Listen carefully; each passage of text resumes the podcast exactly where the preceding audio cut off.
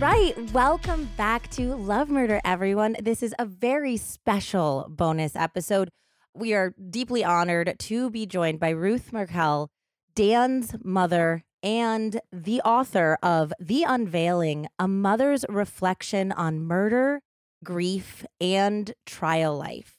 So, if you guys haven't, and I'm sure you're familiar with Dan's case. Maybe you listened to Over My Dead Body. Hopefully, you listened to our last episode, which was episode number 125.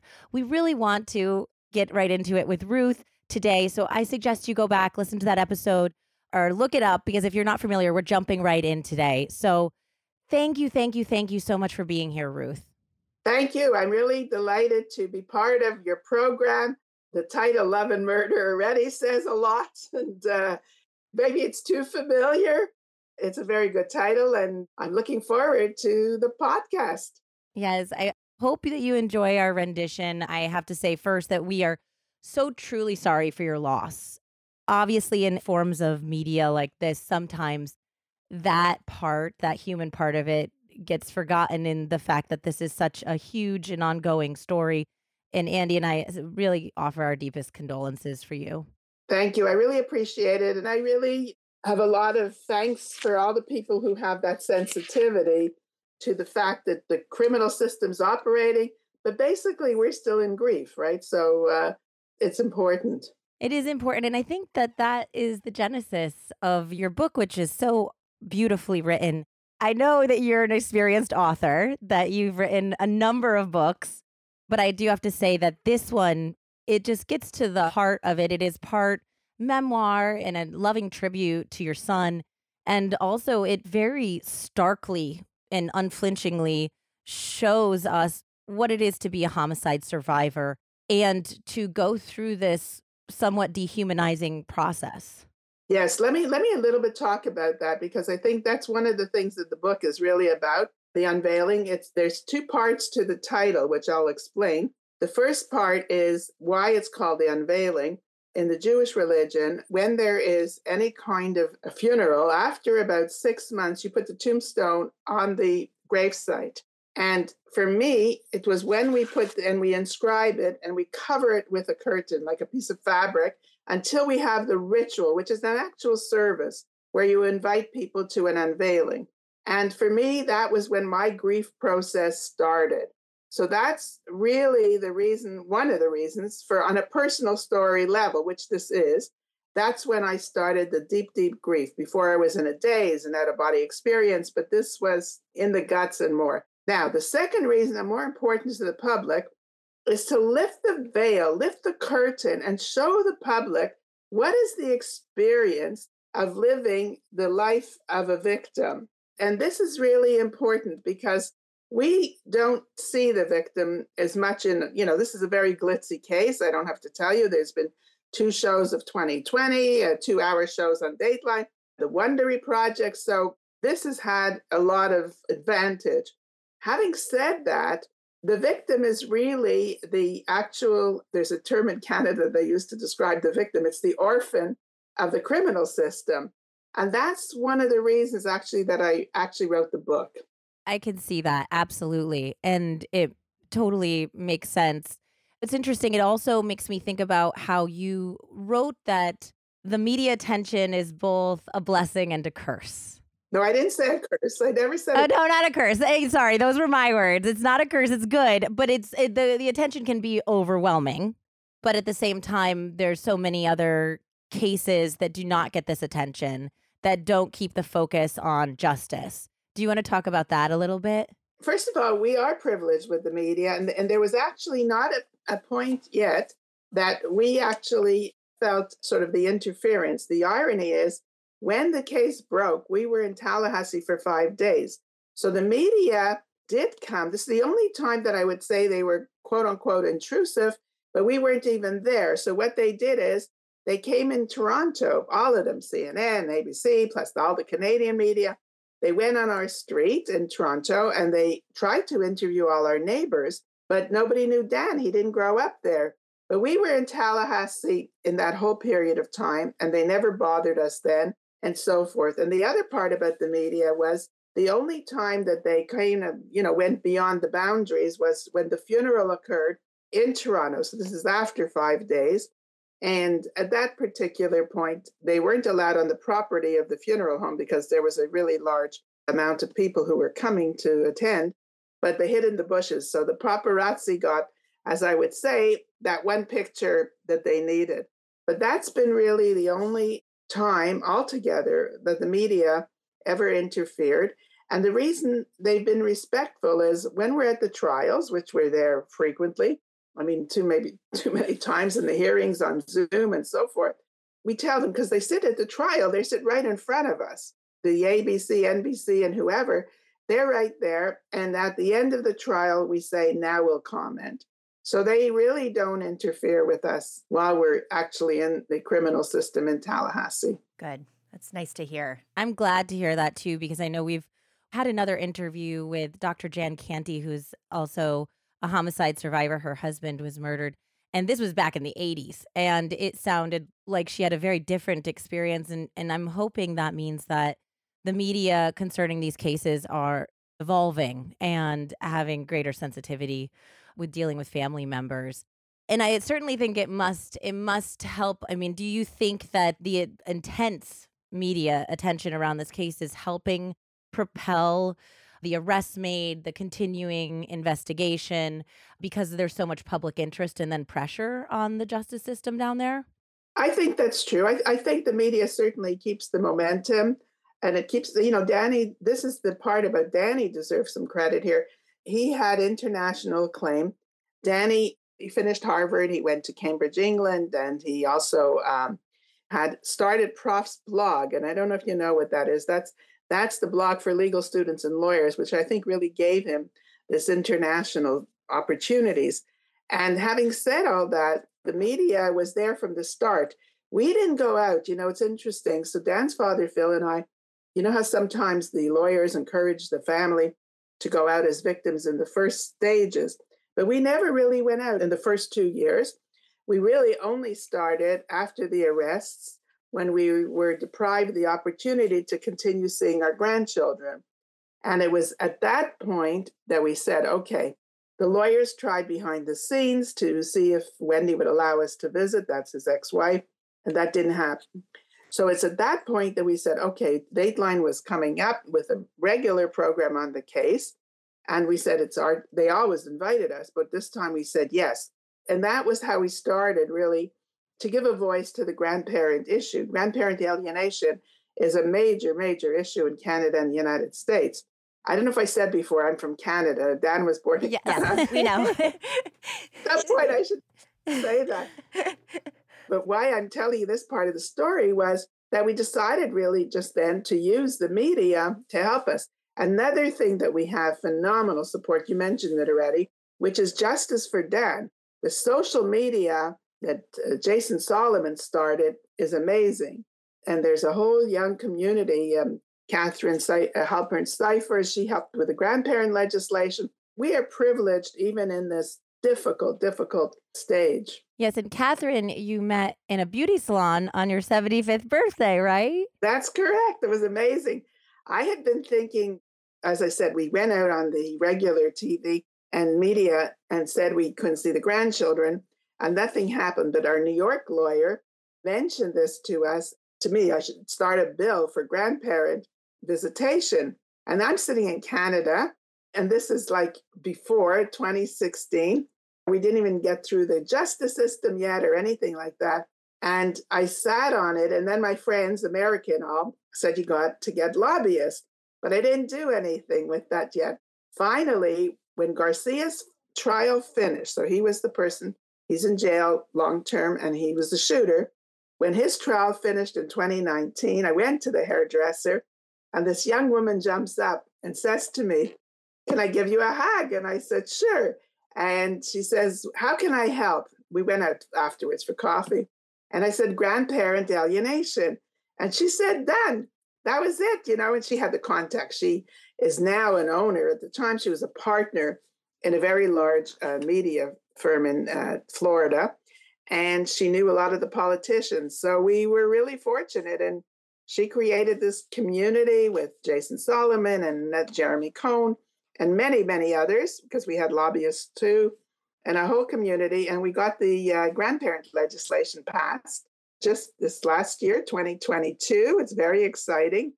And it was signed by Governor DeSantis in June. Wow, congratulations. I'm so, so excited. It was in April. Is it called the Markel Act? Yes, it is. It, it, it actually passed both the Senate and the legislature in early March. And then after that, DeSantis did sign it in June. I think it's really wonderful to talk to you about all of these details because it's giving a lot of light into how incredible the media and social media in general can influence cases like this nowadays. And I think that this is going to be a big example for people moving forward on how everyone can help a lot more in regards to community online and in person with connections and helping pass bills. I mean, that's remarkable and how fast it happened. Now, it is remarkable if you have the right opportunity and structure. But I do want to mention something about the grieving family. And it comes in the context of why I waited three years, because I did. I sat on my, you know what, waiting. And that was because I wasn't ready yet. So this is a very important point. Many people who are grieving, they want to do something philanthropic for their for their child or, or other relative who were murdered, memorialize, do something else, and so forth. And they're not ready and they sit on it. And I say, I waited the three years, so I'm in the same crowd, so to speak. And having said that, afterwards, I was ready to launch after Garcia's trial. So the criminal system started, if you see what I'm trying to say. And then mm-hmm. that was that kind of relief button that I had, and it really worked. So I, I went from what I call grief to advocacy to promise to outcome. Yeah, and it's sure. a strong message. And everyone's journey is probably so different. So it's that's also important to consider too, I suppose. Yes. You write a lot about the waiting, the unbearable waiting part of the justice system. And we can definitely talk more about that if you would like. But it did seem like there was a lot of waiting and a lot of uncertainty. And then uh, when the ball got rolling, now things seem to be picking up. Yes, that's true. I, I think this is very important because we waited two years until they really had a like the arrest, but even previous to that, it was a good solid year until they just kind of identified a car in the process, you know, that was becoming the Prius that they could certainly follow. I think that the reason we have to talk about the uncertainty, and you asked before, but and I'm glad you use one term, which is homicide survivor. I use the two together, and the book is really about these, this combination. The homicide survivor is a psychological term. It deals with the sudden impact of a murder on a person or a family. It's violent, it's sudden, and it throws everything off. Now, the victim is an actual legal term in the system. Victims have rights, okay? You have the right to write the victim impact statements, you have the right to have certain kinds of consultation, and so forth. It's the interaction, and this is really what your audience should understand. It's the interaction of the homicide psychological component with the legal process that makes this different than any other loss. And that's the uniqueness.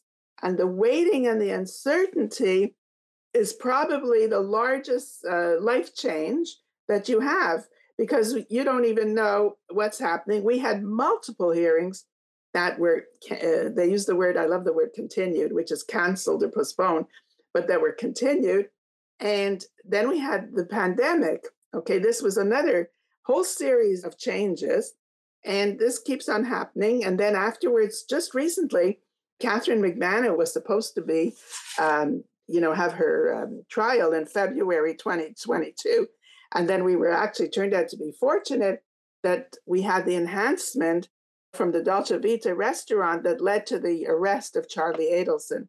That's another another postponement. So that's the point about the uncertainty and the waiting. Speaking of updates, there was a major one that came out on Wednesday. Yes. About Katie turning state's witness. Now you're in it, so you cannot say too much about this process, and I completely respect that but uh, were you aware that that was going to happen? Do you you can't tell us probably anything, but how are you feeling about what has at least been publicly released? Well, I would I don't mind talking for a few minutes about that. What I certainly talk about, I you know, we, we always hope that there would be that plea bargaining. We, we would have hoped that if she did it six years ago, it would have been better. I mean, this is, you know, it's the timing is off. But let me tell you a little bit about what that is, because that's now we're waiting again. We're waiting till she comes now to Tallahassee at the end of November. We have a December 2nd. This is really an important point. December 2nd case management with uh, with Charlie Adelson, right? So when his trial is going to be. So now like none of us know what we're doing in 2023 until we get that schedule. But I'll talk for a minute about Catherine because I think there's a lot of things. Uh, it will be major media now. What we know and what we don't know. Okay, so we know she was convicted in May. She has life a life sentence. She I don't know. Did you cover this in your other show? Yeah. Yes. Yeah, so we we got through to the fact that Charlie was arrested and his bond denied and that hopefully he will be going to trial next year, hopefully. And then we also did update just on our social media what is going on with Katie, who got life without the possibility of parole plus two 30 year yes, sentences. Yes, consecutive for solicitation of murder and conspiracy of murder. Yes. Now, since then, i will give you some more updates. Uh, you might not know this because we receive as a victim uh, some notification from the Attorney General's office that she's appealing. She's appealing this all of those particular convictions. And in addition to her appealing them, this is just a sort of an intricate part. She, the Public Defenders Act, which really should be providing a lawyer for her, they refused for her and for Garcia and for others. They refused to act because they have a conflict of interest with Danny because he was an FSU professor, oh. and either they on a collegial level or one of them could have been his student. We don't really know. It's not all they state very publicly, and there's a document actually which is on Justice for Dan, I believe it's there, which talks about why they have a conflict of interest. So that's something news to go with. And the other thing, in terms of just kind of feeding in, there's so much speculation now with Catherine is when after her trial in May, so Chris DeCoste, which was her lawyer, he stayed behind in Tallahassee for about a week or 10 days. So it's possible that he tried to encourage Catherine at the time to either talk or he was there really just to comfort her. She was distraught really after the trial. So that's kind of where we are now. And we'll know it's very short, right? We'll know a few in a few weeks does she have something to really offer? Whew, yep. And she was offered immunity several times. They tried to make deals with her that she turned down previously, right? At the very beginning, I'm not, you know, it's interesting. I someplace in the media it says several times. I know for sure one time at the very beginning before her arrest. I'm not up to date with several times. I'm not sure if that's like buzz or reality. Okay. Yeah, things it's probably a little telephone. You hear one person hears another thing, and then all of a sudden it's several times. One thing that you said you wrote about in unveiling is that a heartbreaking part of this process, and we'll get to your grandsons very soon, which is a very heartbreaking part of this. But another part is that you're getting older, and not only do you desire to see your grandsons and spend time with them, obviously, but there was a sense of a worry that you won't get to see justice fully served. Well, I think that's true. I, I, think, you know, look how long things crawl. We're not getting younger, and, and who knows? You start hitting the, we're not 80 yet, but we're getting close. And you start to to know, I mean, reality hits that there's chances of getting illness or whatever. So it is a concern. Yes, we would love to rush the system and make it match our chronological age. yes. well, now that arrests have been made, hopefully Charlie is going to be going to trial. Maybe Catherine has some information that will help in that endeavor. Are you feeling a little bit more comforted by how things are unfolding? I think so. Look, we want the family wants justice, right? And we're waiting for a long time. So, whatever it is, we feel like we're moving at least in the right direction. That's really what we could say. If you guys are listening, just buy the book, read the book, review the book get the unveiling. It's wonderful. Ruth, I have it I have my hard copy, I have my Kindle copy, and my Audible copy. Wow, great. I appreciate it. Super fan over here. Super fan. But it really is also it's a move for advocacy the book, but it's also a love letter to your son and to your grandsons. And I really hope that Benjamin and Lincoln read it someday because it's so clear that your primary objective is not just justice for your son, though it's very important. It is just to be with your grandsons, to be a part of their life, to have visitation. You're not trying to go for full custody. You just want to keep Dan's memory alive and spend time with them.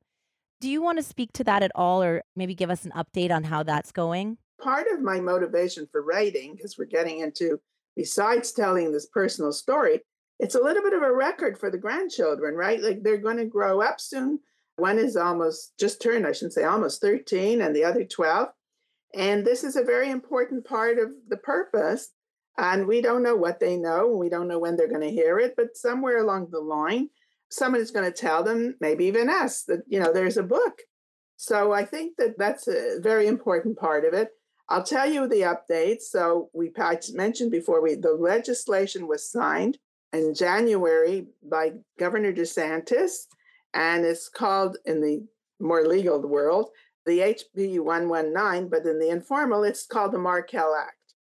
And the law, which is very important, it provides an opportunity when there is a deceased person, a spouse or a partner, and the other person has criminal or civil findings against them, this is where visitation should be I don't want to use the word automatic, it still has to go through the court, but it would be approved without too many questions under those circumstances.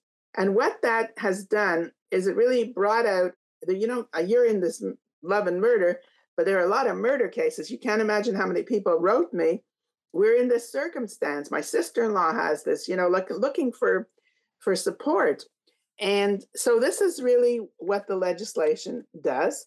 I do have to say that we had a very unique experience. I'm not sure if you had that in your story, but after the legislation was passed in the House and in the Senate, and Catherine Magbanua' trial was continued to May 16th, I had an email from Wendy Adelson, that's his ex wife, and she wrote me that Benjamin's having a bar mitzvah and May 14th. So this is, of course, you know, just before the trials, Wendy appears. So she always will like to look in a positive manner as well. But the point was, there was an invitation to me and all our family to come to this bar mitzvah. So then I wrote her, look, we didn't see the children for uh, six years.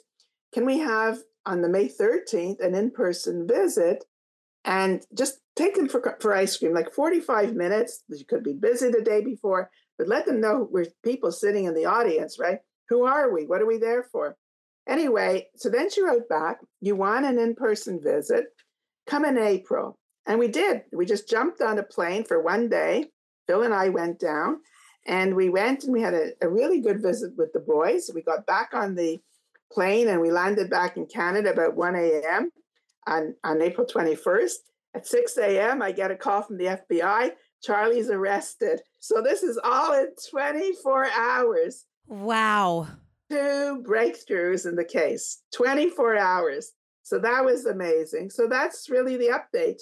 And then, unfortunately, because of Charlie's arrest later, she did disinvite us to the bar mitzvah.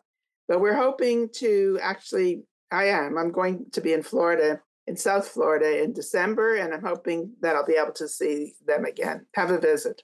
Well, I'm so sorry that you were disinvited, but I'm so glad that you got that opportunity after six long years to spend some time with them. It's very important. What I really wanted, and then I had Shelly. I, she she uh, allowed us to have a Zoom with Shelly's children because only Phil and I saw the kids. I wanted face recognition. You know, this sounds in our tech high tech world that the my other grandkids now are 22, 19, and 16 and they're 13 and 12. So they can all know what they all look like. They're not adult adults, all of them, but they certainly are grown up enough that they would know if they saw each other on the street. And that's really my objective is to keep them all united. Oh, that's wonderful. I think a thing that people responded to very strongly in um in a negative way was Wendy changing the children's names. Right. This was something that all of our listeners and anyone who was just kind of discussing the case stuck out to them because it felt like such a sucker punch. It was terrible. It was, and it was a year, you know, it wasn't after the arrest, it was a year before everything.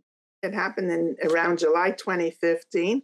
She said she did it so the boys should be safe going to school and switching the name, you can imagine now, from Markel to Adelson. So she should have picked Smith, Cone, God knows what else. Yeah. That's right. If it was for safety, there's a lot of choices there. Yeah. oh, wow. Well, can you kind of close on anything that you think our audience should know about your journey? Anything you want them to know about Dan, about what you hope your book will accomplish and who you hope to help? I hope the book actually does two things. One is to broaden the public now. I'm talking the real public, not the mm-hmm. criminal situation, people who have criminal experiences, that they really see what a family goes through. Most of the times, the public really have the, which is good, the opportunity to listen to, to these families in, in the time when there's either the victim impact statement or, you know, when their lawyers introduce them to the public you know, right after the immediate murder or, or school shooting or whatever. I mean, it's, you know, it's tough times. So this is really important to actually show the public what does this life really look like and so forth. The second reason I want to write, there's a few reasons I'll tell you. The next reason, I actually have a purpose, which is a secondary purpose, but it's becoming more and more important, which is for some of the professions, particularly the legal profession, even some psychologists, social workers, to have sensitivity to compassion to the victim. The victims don't know, it's a foreign language. We don't know the terms, you don't know this, you don't know the process. Even the first day any kind of offender comes in to after their investigation, they take their DNA, they take, you know, um, blood tests, they do fingerprints, there's all kinds of stuff. The, the, but the victim is hanging around and lost. Okay, this is mm-hmm. so. This is an important message. Even I'm talking now really to the professional side of people who help families and, and people in, in difficult situations. The other message, I think, is really very much about resiliency and hope and advocacy and making a decision sometimes to redefine yourself, even although you're in grief, because that's an important point. It's not going to change. If you're dealing with, with murder, like many of your listeners are, are attending your particular program, it's a long term process, and they're in the criminal system. I'm talking with the families at this point, and recognizing that it takes a long time. It's not, you know, tomorrow morning that it's resolved like other, and the on a personal level, other losses don't have the criminal system with them, so the trauma is different. And I think understanding that that factor about the trauma and so forth, and at the same time, the message is, I don't say ever move on. You can move forward. And I don't believe in closure. I say it out loud. In these circumstances, closure is a word in the dictionary. And so it's all like a step by step process. But the important point is to redefine yourself. Well, I think you have certainly done that and beyond. And and moved through your grief and not through i mean i'm sure it's it's not over um but in a way that is helping others, which is truly extraordinary. And so we really, really appreciate your time. I'm so happy you came on the show, Ruth. If there's anything Andie and I can ever do to help you through the rest of this process that I know is still, you're still in the thick of it, please just let us know. Thank you so much and happy Thanksgiving. Our Thank Thanksgiving you. was in October, but happy Thanksgiving. Thank you. Thank you so much. Holiday. Because we're, we're excited. We're going to be together. So we're looking forward to it with both of our families are going to be together, her father and stepmother and my whole family and our kids and everything. So we're celebrating. Keep yeah, celebrating. I say that. Celebrate, celebrate. Anyway, thank you again. Thank it's you, wonderful. Thank you. Thank you guys. And remember, The Unveiling by Ruth Markel. Go check it out at your local bookstore. It's on Amazon. We'll be pushing it on our socials too. Wonderful. So I really appreciate it. Bye, Ruth. Thank you. Bye.